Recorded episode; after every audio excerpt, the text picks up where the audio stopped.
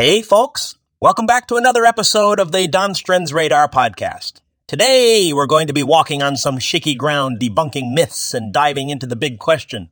Is Bitcoin really in its longest ever bear market? We've all heard the chatter, the storm clouds of a bear market hanging over Bitcoin. Pessimists are quick to declare that we're in the longest ever bear markets. But let's take a step back and examine this claim from a broader perspective.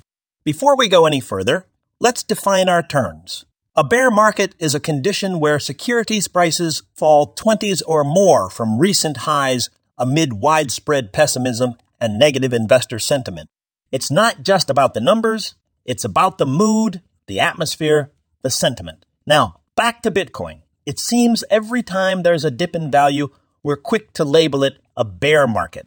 But is that accurate? Or are we misinterpreting the market cycles and the defining characteristics of a bear market itself? Remember, folks, markets are cyclical. Prices rise and fall. Trends change.